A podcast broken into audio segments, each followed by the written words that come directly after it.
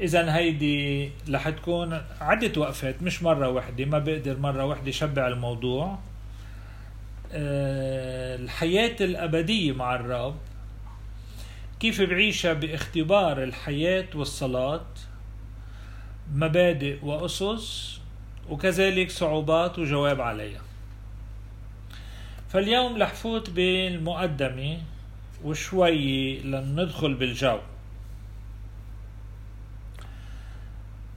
الغاية من هيدا الموضوع بسلسلته يعني بوقفاته إنه نكتشف الرب يسوع كشخص حي مبدأ وغاية حياتنا.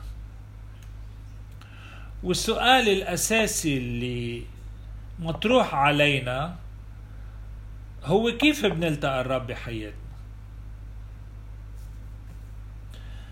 من هون أهمية الخلوة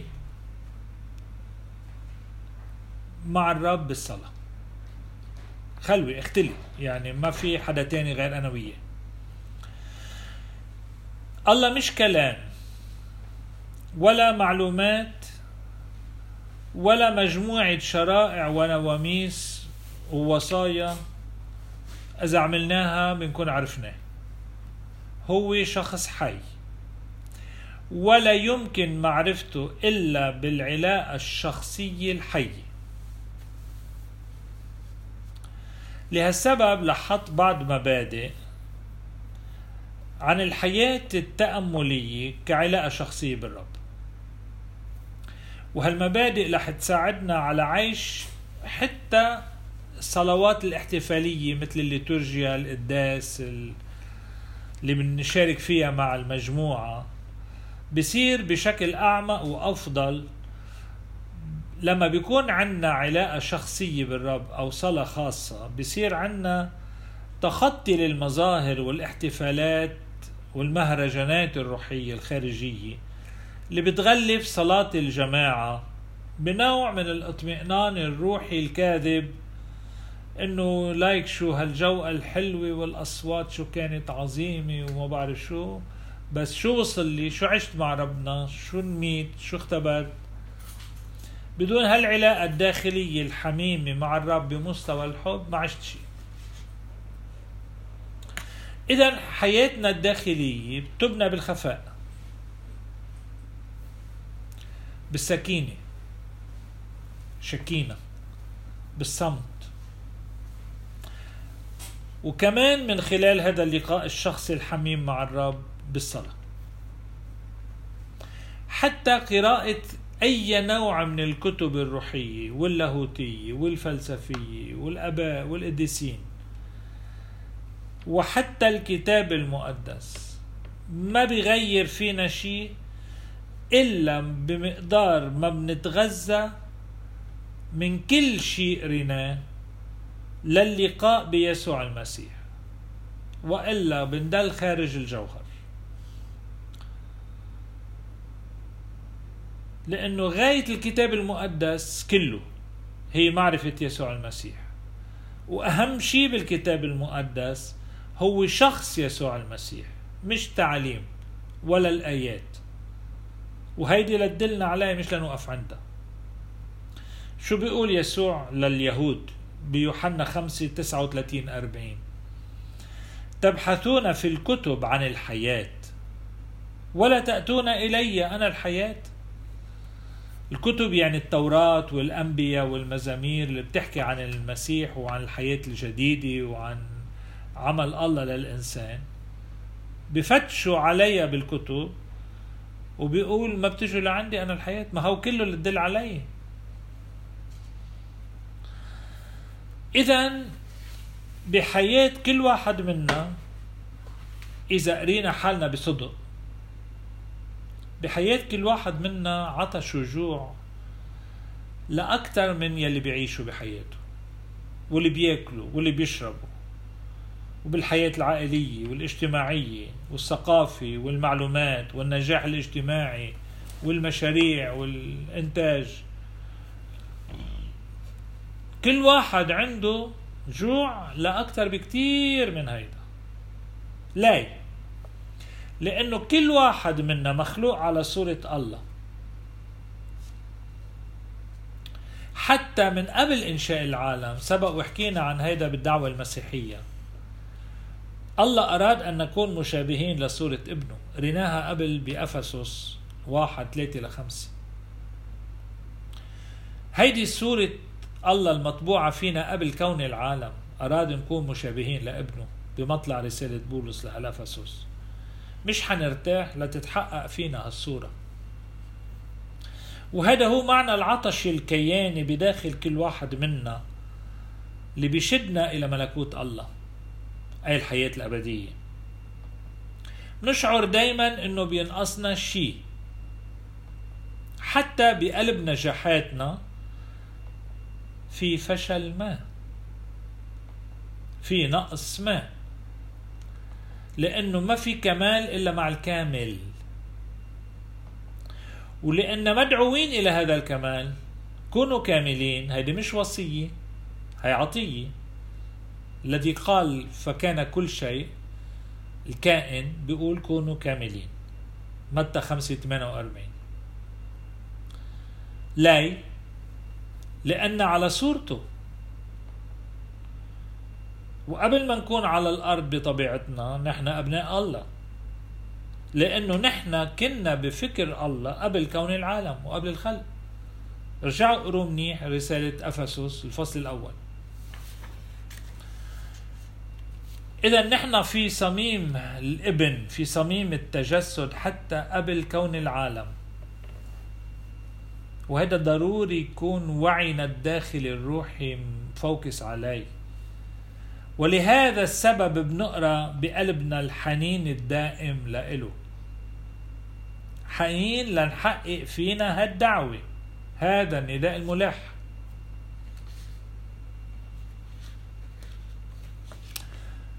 الكتاب المقدس العبراني يعني باللغة العبرانية ما بيحكي عن خطية بيحكي عن فشل عن انكسار عن عدم تحقيق الهدف. أو عدم تحقيق الكمال.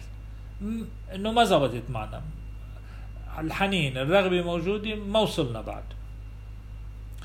وبهالمعنى بالواقع كل واحد منا عنده فشل ما انكسار ما. بيسعى للكمال بيسعى للقداسة. بيلاقي إنه متعسر يوم بعد يوم. بده يدرس فشخاته ليشوف شو شو اللي ناقصني شو بدي أعمل. منهم بيروحوا إلى الجهادات الروحية بالصلاة. بالتوبة بالأصوام بالتقشفات. لكن غالبا ما بيصعب اللقاء مع الذات وسط ضجيج العالم ووسط انشغالاتنا اليومية. شو ما عملنا من أصوام وصلوات. لهالسبب نحتاج للخلوة الخاصة مع الرب بصمت للعودة إلى هالينبوع يلي فينا بيطلب الرب. وإذا قريتوا بالإنجيل كم مرة بمرة بمرة بكل الأناجيل بيحكوا عن يسوع يلي كان يعيش دايما الخلوة يترك الجموع ويذهب وحده إلى الجبل على انفراد ليصلي ليلتقي الآب مع إنه واحد معه دائما. يقضي الليل بالصلاة. يترك الجموع ويروح على الجبل يصلي. فتشوا عليه بيعرفوا إنه في مطرح بيروح على الجبل بيصلي بيلاقوه. كلهم عم يطلبوك. هيك. إذا هو ربنا وإلهنا وكمال الوحي والأنبياء فيه بيحتاج لخلوة دائمة مع الأب. شو نحن؟ هالوقت بالخلوة بيساعدنا على الإصغاء إذا على التمييز على قراءة إلهاماته. لأنه وسط انشغالاتنا اليومية يصعب الإصغاء لهذا الصوت وسماعه بداخلنا. مثل ما بيقول إديس أغناطوس الأنطاكي أسمع في داخلي الروح يهمس فيا. هلم إلى الآب. أيمتى عم بيقول هالكلام مش بس وقت اللي كان بحالة صلاة لما رايح على الاستشهاد. وكان عنده فرصة ينجو من الاستشهاد. وين الاستشهاد؟ بالساحة الرومانية. بعد ما جوعوا الأسود صار يترجاهم يتركون يصير طحين وتحول لخبز وقربان بين أنياب الأسود لكون على مذبح الرب قربان. هالقد كان مستعد. وهذا أغناطيوس هو اللي بسموه حامل الله أو المحمول من الله لأنه هو الطفل يلي حمله يسوع وحطه بحضنه لما كانوا عم بيشوفوا بيناتهم تلاميذه مين الأعظم بملكوت الله وقال لهم إذا ما بتكونوا مثل الأطفال ما بتدخلوا ملكوت الله وإذا ما بتقبلوا مثل هذا الطفل بهالمعنى. فهذا هو بيسموه حامل الله وهو كان أول اسقف على انطاكيا بلادنا يعني كلها انطاكيا يعني لبنان سوريا الأردن العراق آه، آه، جنوبي تركيا كله هذا الأنطاكيا كان هو الأسقف عليها. بعد بطرس طبعا. إذا أسمع في داخلي الروح يهمس في هلم إلى الآب. كل واحد منا عنده مشاغل بالحياة.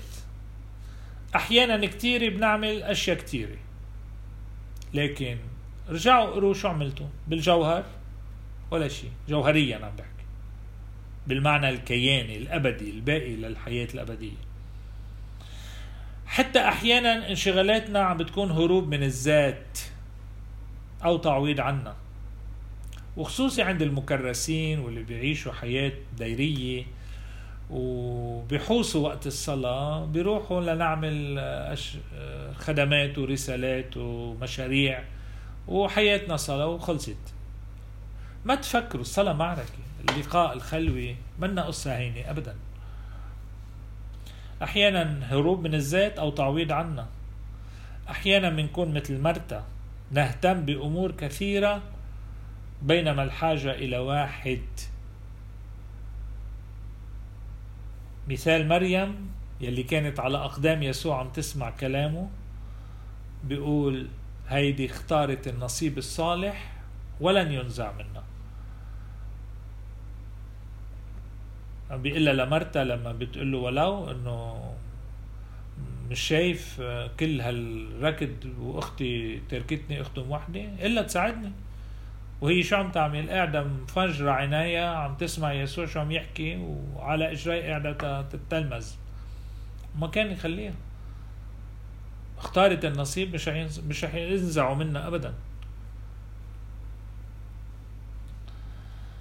وهذا هو المعنى الحقيقي للحياة الأبدية. أن نعرف المعرفة. يوحنا 17 3 بصلاة يسوع شو بيقول؟ الحياة الأبدية يا أبتي هي أن يعرفوك أنت الآب الإله الحق والذي أرسلته يسوع المسيح. لا لا الحياة الأبدية هي معرفة الآب والابن. لأنه ما فيني أعرف الله بهذا المستوى وكون برات حياة الله. لأنه معرفة الله بتيجي من كشف الله ذاته لإلي وكشف ذاته بتصيرني معه واحد. بول كلوديل بيقول عن المعرفة كونات هي ولادة روحية ولادة لحياة جديدة. لأنه أصل الكلمة كو ناتر ترجمتها بالعربي ناتر أفيك يعني ترجمتها ولادة مع فإذا يعني نحن نصبح ما نعرفه. لهالسبب معرفتي لله بتحولني كيانيا لعيش حياة الله بذاتي. من هون بفهم الغربة بحياتي مع الرب أو التغرب عن الله بسبب الخطية. هذا الاختبار اللي عاشه آدم بالفردوس. لا. لأنه الإنسان من آدم إلى اليوم مطبوع على القداسة كونه على صورة الله. وكل مرة بيخطأ بيشعر بغربة. بيشعر بحالة ضياع كياني لأنه مش هيك مطبوع بخلقه. أخفأ بتحقيق دعوة الله فيه للحياة الأبدية للكمال للقداسة وهالغربة هي علامة كتير مهمة نحس فيها لأنه بتصير علامة لأمانة الرب يلي بعده عم يدعونا للحياة معه. وإلا ما كنا شعرنا بهالحالة. مش معقولة أعمل شيء ما بيشبه الله وما أشعر بغربة. والشعور بغربة بيعني إني مطبوع على صورة الله وبس ما حققت الصورة عشت غلط. فركشت. لكن بالعلاقة مع الرب لما بتغرب بسبب الخطية يعني إذا هذا سبب الغربة بيصير الوحي ريفيلاسيون كشف الله ذاته الاستنارة استلهام ضعيف. بشح هذا النور الداخلي وبتضعف الرؤية. وبتصبح معرفتي لله مجرد أفكار وصلاتي مجرد كلام.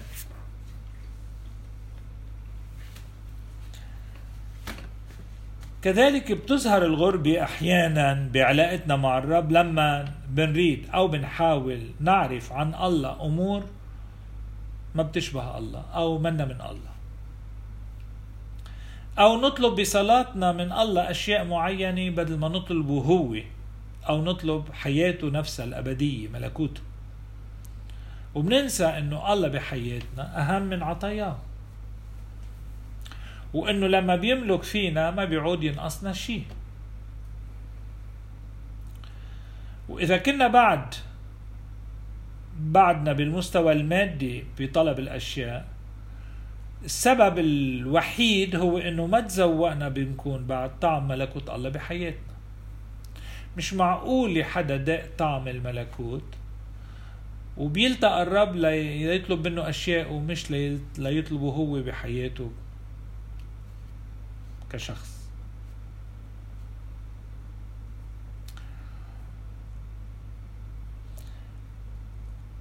هون إذا بنحكي عن العطش كمان والدعوة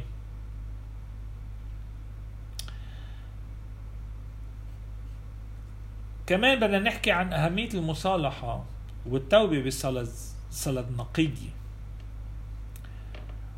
أول شيء بنظن بحياتنا مع الرب إنه نحن عطشانين لإله وعم نفتش عليه وكأنه بعيد عنا. بالواقع العكس تماما. العطش بداخلنا هو علامة إنه الرب عطشان لإلنا. هو العطشان لكل واحد منا. لأنه هو الأقرب من ذواتنا لذواتنا. أنا عطشان كلمة بلعلع صداها كل الكتاب المقدس. من بئر السامرية وانتبهتوا إذا بالأخير لا هو شرب مي ولا هي عبت جرتها تركت الجرة وراحت شبعانة وهو كان طعامه هيدا مشيئة الآب وراح ارتوى من لقاء توبة امرأة. أنا عطشان على الصليب نفس الشيء. يلي تحمل بالصليب مش عطشان للمي.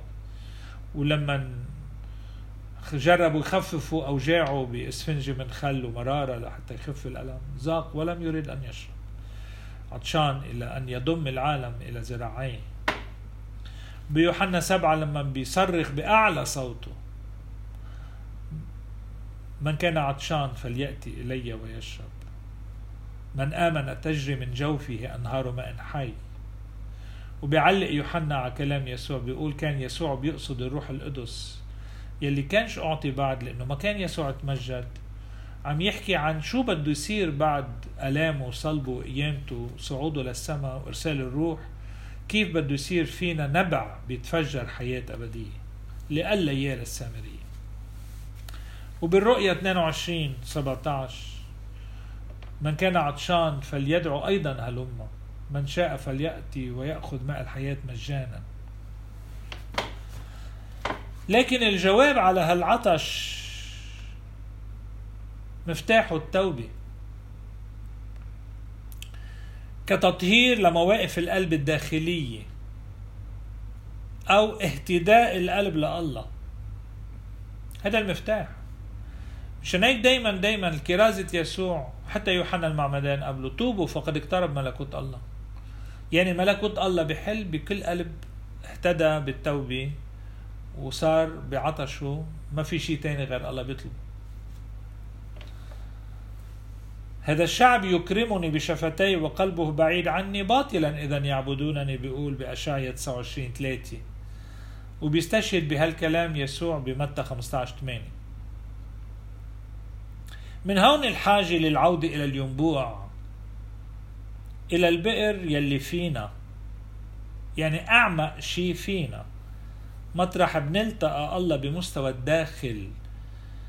مطرح بتتفجر ماء الحياة الأبدية. نحن ما بنعرف أنفسنا بالحق إلا على ضوء الرب.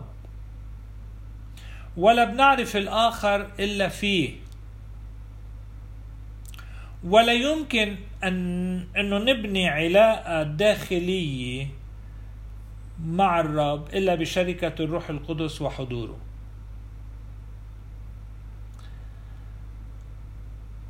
وهيدا بينطبق مع الآخر أيضا شركة الروح. نحن غالبا ما بنتصرف بعفويتنا مثل ما نحن. فيناش نكذب على حالنا؟ يعني أفعالنا وردات فعلنا بتفضح شو في بداخلنا. لكن لحتى نتصرف بنفس العفوية كأبناء لله بدنا نتغير من الداخل لنصير على صورة هذا الابن. أن نبلغ ذواتنا بمستوى أعمى. لأنه لما نعيش بسطحية بنتصرف بسطحية. ولما بنعيش بعمق بذواتنا نتصرف بعمق مع الآخر. خلينا نطلع شوي إلى ردات فعلنا. ليه بدنا نجرح قدام أول كلمة من الآخر. نحن ردة فعلنا تعني إنه عم ندافع عن أنفسنا. لأنه بنخاف إنه نظهر على عيوبنا وضعفنا وخطايانا. لأنه ما تصالحنا مع أنفسنا بعد.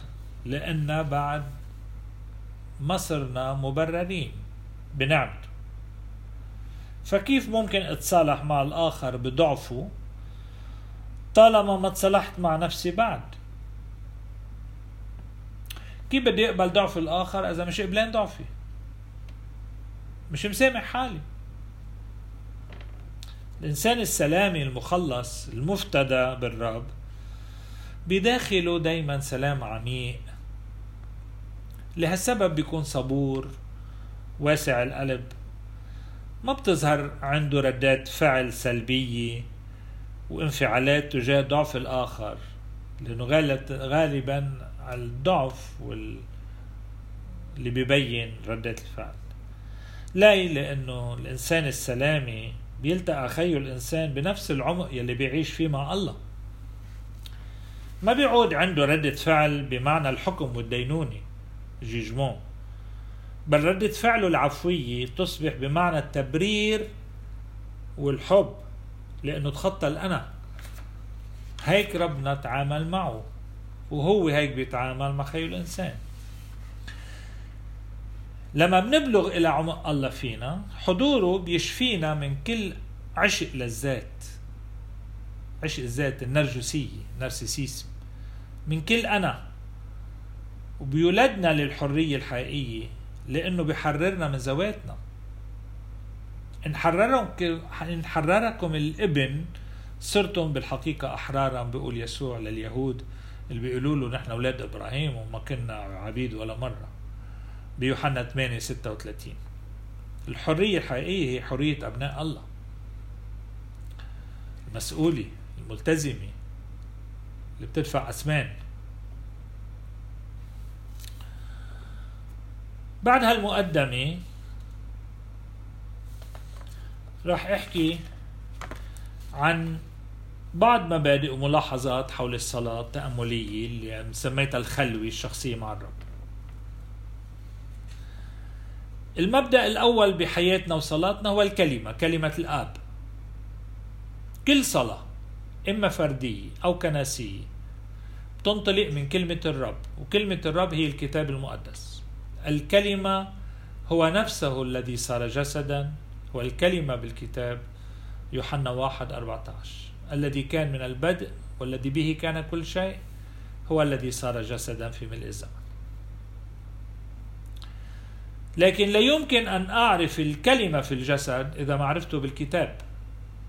لهالسبب إذا ما بغذي صلاتي من الكتاب المقدس بتصير صلاتي التأملية الشخصية اللي سميتها خلوي مجرد أفكار بشرية وعواطف.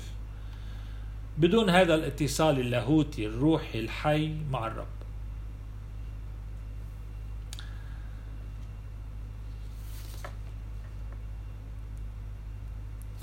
ليه بصلي وكيف بصلي بهذا المعنى صلاة الخلوة والسكينة الداخلية.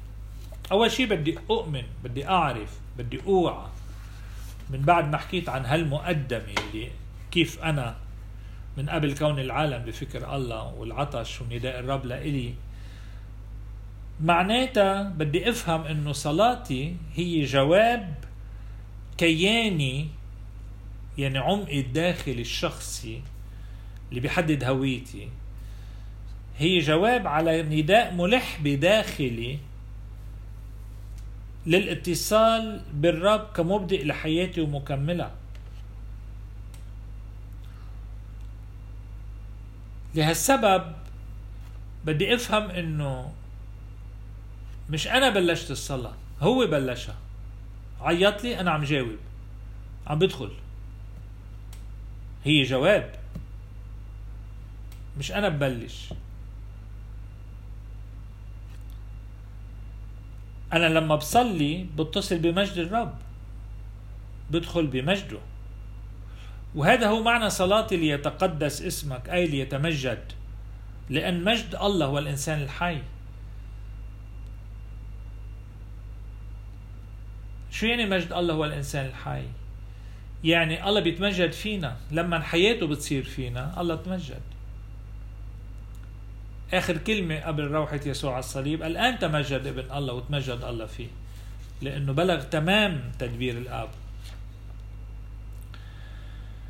من هون ضرورة افهم ذاتي واتصالي الصحيح بالرب يلي هو ينبوع الحياة واللي بدونه ما في حياة لا إلي ولا عندي. خارج عنه أنا بالموت الحقيقي أنا بالعدم. لكن بنفس الوقت صلاتي هاي اللي سميتها خلوي سكينة القلب معه هي بنفس الوقت قدرة الروح القدس وقدرتنا البشرية الضعيفة معا يلي بنسميها باللاهوت السينرجية المؤازرة. عمل الرب ما بيقدر يكون لا بالنيابة عني ولا بدوني. بده يكون معي وأنا كمان هيك معه. نحن مش وحدنا بالصلاة إذا لأنه ما بنعرف نصلي كما ينبغي بيقول مربولوس بروما 8 26 لكن الروح القدس يعضد ضعفنا ويصلي فينا بأنات تفوق الوصف.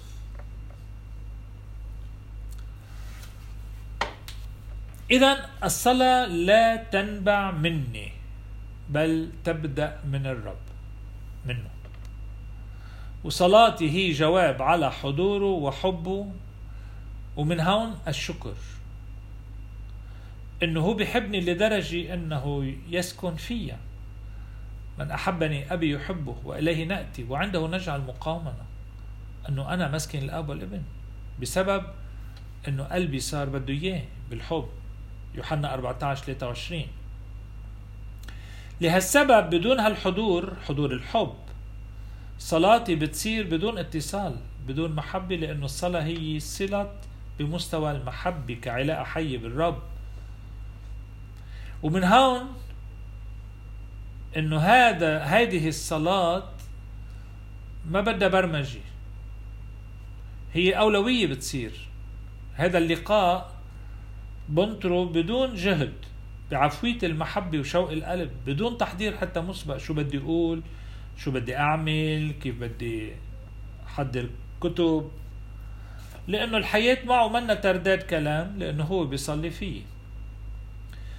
وبما إنه اتصالي فيه اتصال حب وأنا بجاوب على حبه وأنا بإيماني بحياتي بإيماني لأنه أنا بصلي اللي بآمن فيه وبؤمن إنه بحبني أولا وبحبني دايما. لهالسبب أنا دايما بلاقي معنى لحياتي كلها فيه ومعه ما بينقصني شيء. مثل ما بتقول تريز دافيلا الله وحده يكفي. من جهة تانية لأنه بحبني أولا وبحبني دايما. شو ما كان وضعي أنا بقدر صلي بكل أوضاع حياتي. هيدي رح أحكي عنها بما تسعة أو عشر مبادئ أو صعوبات كيف جاوب على كل واحد. بس شو ما كان وضعي ضعيف خاطي قديس هو بيبقى هو. ثابت بحبه أمين.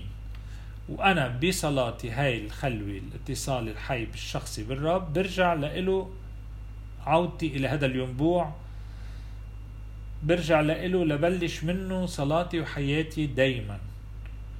من هون كل صلاة شخصية فردية أو ليتورجية تبدأ باستدعاء الروح القدس. أيها الملك السماوي المعزي روح الحق. الحاضر في كل مكان والمالئ الكل. كنز الصالحات وواهب الحياة. هلما واسكن فينا وطهرنا من كل دنس أو خطيئة. وخلص أيها الصالح نفوسنا. هيدي هون العافية بتبلش من هون. لما بيسكن فينا الروح المعزي روح الحق يملك فينا السلام وبيفتح قلبنا للحياة والحب وبيفتح شفاهنا للتسبيح وبيفتح ضمير قلبنا للحق. لأنه هو مخلص نفوسنا. بنقول يا رب افتح شفتي فيذيع فمي تسبيحك. شو يعني؟ يعني خلصني لأعرف افتح تمي لسبحك. وإلا أنا منافق. ما فيني سبح الله وأنا بعدني مش مخلص. ما دمت في الخطية ما بقدر سبح الرب. وخلص أيها الصالح نفوسنا. إذا الروح القدس فينا هو ينبوع الصلاح. هو روح التبني فيه. بسمي الله بابا أبانا أبا. يا أبانا السماوي. هو بيجعل قلبي مسكن للآب والابن بيت للصلاة عرش لله. ولما بوعى هذا الحضور يصبح لصلاتي معنا الاتصال بالحياة الأبدية. نحن من المعمودية أبناء للآب. نحن خليقة جديدة بمعنى تأليه كياننا كله. هذا من العماد. ملكوت الله بداخلكم بيقول الرب هذا بالتثبيت بالميرون حلول الروح القدس. للأسف غالبا مع كل هيدا بنفتش عن الله وملكوته خارج ذواتنا. برؤى وظهورات وآيات وهون طلع زيت وهون رشح ما بعرف شو بخور وهون نركض لقوة ما بعرف شو. وبننسى إنه الآية الكبرى بداخلنا هي ملكوت الله حياته الأبدية. يلي هي معرفته ومعرفة تدبيره لأجلنا والدخول بحياته. هذا هو انقلاب الحياة وتحول القلب لله. نحن بنشترك بحياة الآب يلي بيبذل ابنه الوحيد لأجلنا واللي بيحيينا بروحه القدوس. وإذا عن جد نحن بنشترك بهيدا بهالمعنى الصلاة بطلت لحظة معينة أو وقت محدد مع الرب مع أنه بنعملها من وقت لآخر. لكن هي حياتنا المستمرة مع الرب كأبناء لله 24 ساعة على 24 لاي لأنه من هالسجدة أو الخلوة أو سكينة القلب وحلول الله فيه ودخولي بملكوته صار فيني الحياة الإلهية. بتحتوي كل شيء وبتحول كل شيء وبتأله كل شيء. و24 على 24 كأنه أنا مستمر بهذا اللقاء. مش إنه بس وقت اللي صليت بمعنى خلوي صامتة من هون غاية الصلاة ذروة الصلاة هي الصمت والسجود. لأنه لما بتحول لله بهذا المعنى اللي كنت عم بحكي فيه وبسكن فيه ما بيعود عندي شيء لأقوله أو أطلبه. سوى أني أعيش هذا الحضور الإلهي. هذا هو الطعم للملكوت والحياة الأبدية. رح أوقف هون كأول وقفة من وقفات طويلة بس هيدي أول وقفة اليوم.